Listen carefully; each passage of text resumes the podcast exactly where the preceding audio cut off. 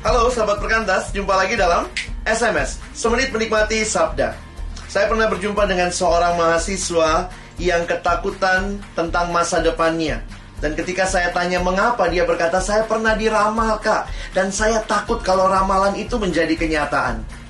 Masa depan ada di tangan Tuhan. Jangan percaya dengan ramalan. Di dalam Alkitab, Tuhan mengingatkan kepada umat Allah, Janganlah kamu berpaling kepada arwah atau kepada roh-roh peramal. Janganlah kamu mencari mereka.